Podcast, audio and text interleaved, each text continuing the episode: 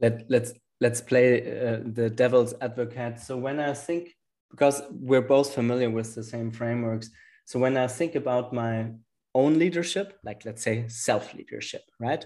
That would be uh, practices like definitely my gym practice, you know, um, how how I eat, uh, how I sleep, definitely my meditation training, visualization, um, training my mind, but also my spirit uh, aspects of myself. What I'm curious and would love uh, the listeners or the people that watch the video, but most of the people will listen to it on a, on one of the uh, podcasting platforms, is what are intersubjective practices? And if you could highlight some maybe maybe you could directly prototype them with me you know? So so what happens so imagine somebody get, gets interested and says i never heard anything about intersubjective practices or i heard a little bit about it but i never did train so to say that faculty that line of development. What what would that look like? So first maybe a couple of examples and then maybe we, we, we could live test that. That sounds great. I love that. Um yeah so as we mentioned, I think in our pre-chat, it's a kind of new emerging field. Different people have different understandings and interpretations and approaches. So I'll just share my own take on it. Um, and, uh, and maybe I'll start by saying what got me interested initially was being in these uh, group workshop experiences that I mentioned when I was kind of really diving into the whole integral scene. And these moments that would occur every now and then, where one person might be the person who was speaking or sort of the focus of the group's attention. But, but as that person was going through their process, you could feel, I could feel, and generally we could all feel something moving through the group. So even though on one level it was a particular person's experience, on another level we were all having a shared experience. And whether that was a kind of healing movement where something felt like it was um, being released or, or um, held in a way that it had never been held or seen before, or whether it was a more like creative, excited, um, you know, kind of innovative download kind of experience, these collective moments of coherence always felt like the richest parts of those workshops to me. And I just got really curious about what is going on there. How does that happen? Does anybody know how to do that? not just so it happens, you know, randomly, but that we can actually go there intentionally together, things like that. Um, so that was what initially drew my attention. And I think, you know, there's different sort of like how we might think of an individual developing through their own stages of consciousness, let's say. I think there are also stages of we space that we can experience. Um, uh, a common one would be something like being at a sports game where there is a, a shared emotional journey, you know, where all at the same time we're all feeling elated and ecstatic and exuberant and then 10 minutes later we're all feeling crushed and like, disappointed and we can't believe it and being in the collective is a big part of that experience, right? We're not only there to watch the game, we're there to be in the crowd and have that shared experience. Um, so we're always in some type of intersubjective field whenever we're in relationship with other people.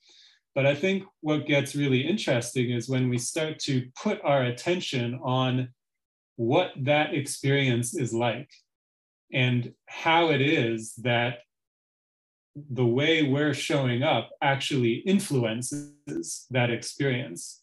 whether it's the words that we're saying or the way that we're saying them or our body language or the eye contact or the environment that we're in or whatever all of these things are playing a part in that shared experience and when we turn our attention to what that experience is like sort of like in a personal meditation experience you know you bring your awareness to your experience and suddenly you start to notice all these things about your experience that were always there you just never noticed them because you weren't paying attention. And as you start to pay more attention, that experience begins to unfold in a very different way. And you start to notice more and more subtle things, and you can start to really work with that experience much more intentionally. Um, so I think it's very similar in, a, in an intersubjective practice where we all sort of tune in to like the space between us is a kind of typical phrase, you know, um, or the dynamics between us, the energy between us and around us. And then we can start to give language to that. We can start to express what that experience is like. And as we begin to articulate that, it does something to the field and it changes what the experience is like. And then we can all go on this collective journey together where we deepen into that shared space.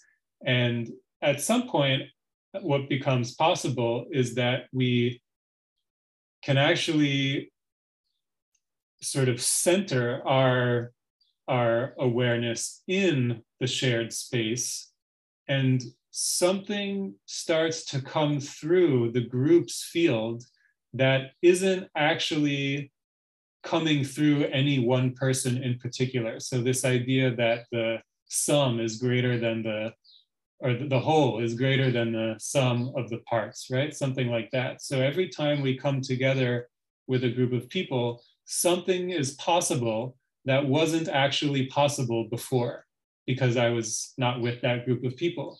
So, how can we tune in to what that possibility might be and then align ourselves to help that possibility actually come into form? And I think that's where it gets really interesting in terms of the systemic change piece, because I see these kind of intersubjective practices as being really foundational for creating spaces of coherence where these higher possibilities can start to come through us.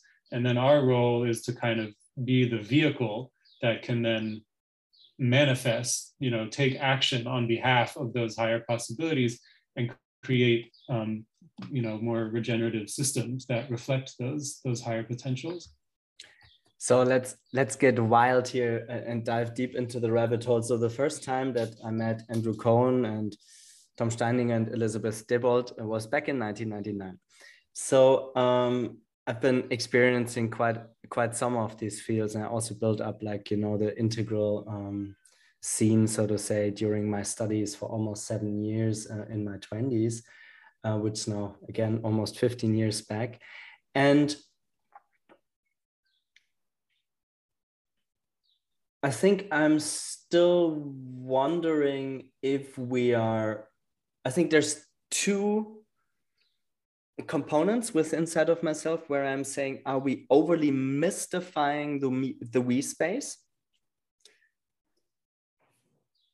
And there's also the sense that when people are coming together, that up to a certain level can let go of their ego, persona, story, what they want to have out of the space, a transactional logic, then truly in as much as I myself, as Alistair, can become a conduit for something greater than myself to throw, flow through me and me just being the vessel or the conduit or the instrument for it, then obviously this phenomenon can also happen in the we space.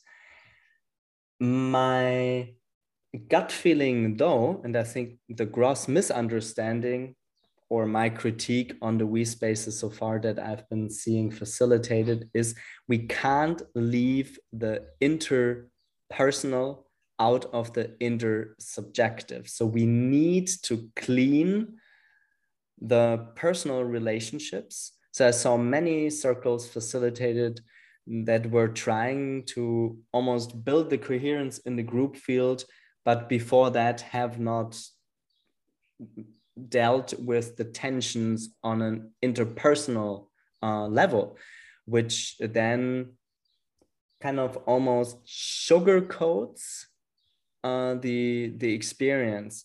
So this obviously was not not so much a question, but more myself wrestling with this. I mean, basically the core of our conversation. So there's something to it. So far, nobody that I'm aware of can really repu- reproduce that like properly, right? Unless, and this would be then then uh, uh, um, a question maybe maybe more more directly into your direction, unless you know the people, you're working in like longer periods of time, and they really have a base layer of knowing how to let's say clean up their own mess before they meet in the space uh, together. So just curious to really um, yeah dive deeper into that together. Yeah thanks for that. I i am aligned with that perspective that critique. Um, first i think it's I think it's helpful to think of it the way you were describing that there's a kind of personal coherence and there are practices that support that. And the more I can show up in a group space, both coherent, but also with the tools to bring myself back to coherence when I something triggers me or you know whatever happens, right? Which is inevitable sometimes. Uh, that is a critical starting point. And then once we are in that group setting, I I don't know that it necessarily takes time. There, there's some interesting nuances here that I would be happy to spend time on with you and, and unpack further. But I think like the key thing is like trust and safety and a sense of intimacy and relatedness. And sometimes, if you have a group of people who come together under the right conditions and they're you know solid practitioners in themselves and the facilitation is good and things like that. Sometimes you don't need much time to enter into that space of coherence. And if you're in that space of coherence i think you can go quite quickly to a deeper intersubjective experience together. However that's i think that doesn't negate what you're saying which is that you do need that sense of coherence on the relational level in order to go there. And if there are interpersonal tensions or places where there's dissonance or whatever, and you try to step over those or go around them to get to some quote unquote deeper place, I think you run into challenges for sure. And so I think that is actually one of the key skills of either a group or, or a facilitator who's interested in this is to sort of be able to gauge where on the journey the group is and tailor the the the practices the techniques that are being used the structures the prompts the principles all of that the agreements to establish coherence at that stage wherever the group is and then through that coherence the next stage kind of unfolds on its own. And that was one of the things i saw i experienced in those early group workshops was that nobody was saying hey we're going to do this intersubjective thing right now. It just came from a space of coherence and intimacy and vulnerability and relatedness. And so that showed me that it was kind of like a natural unfolding that could occur. You don't have to try to make that happen. Um, but I think what does often happen, as you said, is that we try to go there first and we miss some of that more foundational work that is actually what enables it to happen in the first place. So, since you put so much emphasis on these uh, intersubjective practices, um, why do you think they are so crucial for us in the times we're in?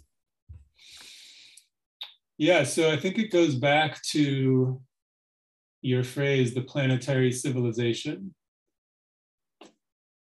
In my view, the opportunity, the, the sort of evolutionary leap that we're on the threshold of is to cohere as a planetary intelligence that can operate with a level of coherence that was not possible before, as far as I know, because we have a globalized society and a technological infrastructure that allows us to communicate instantly across space and time. Um, that's amazing. And I think that as we, we um, have to be careful with the we's, um, you know, certain cultural lineages have sort of lost the connection to Earth and the understanding that we're interconnected and interdependent with all life. And that realization is, you know, beginning to, uh, we're remembering that. And so I think when you combine that understanding with the technology to potentially really operate as a unit, um, that's amazing.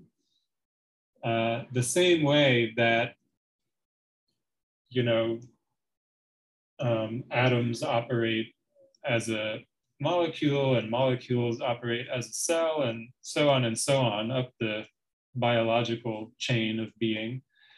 Um, I think the possibility for a planetary intelligence that both honors the diversity of um, not just humanity but but life, and also honors the the unity of life.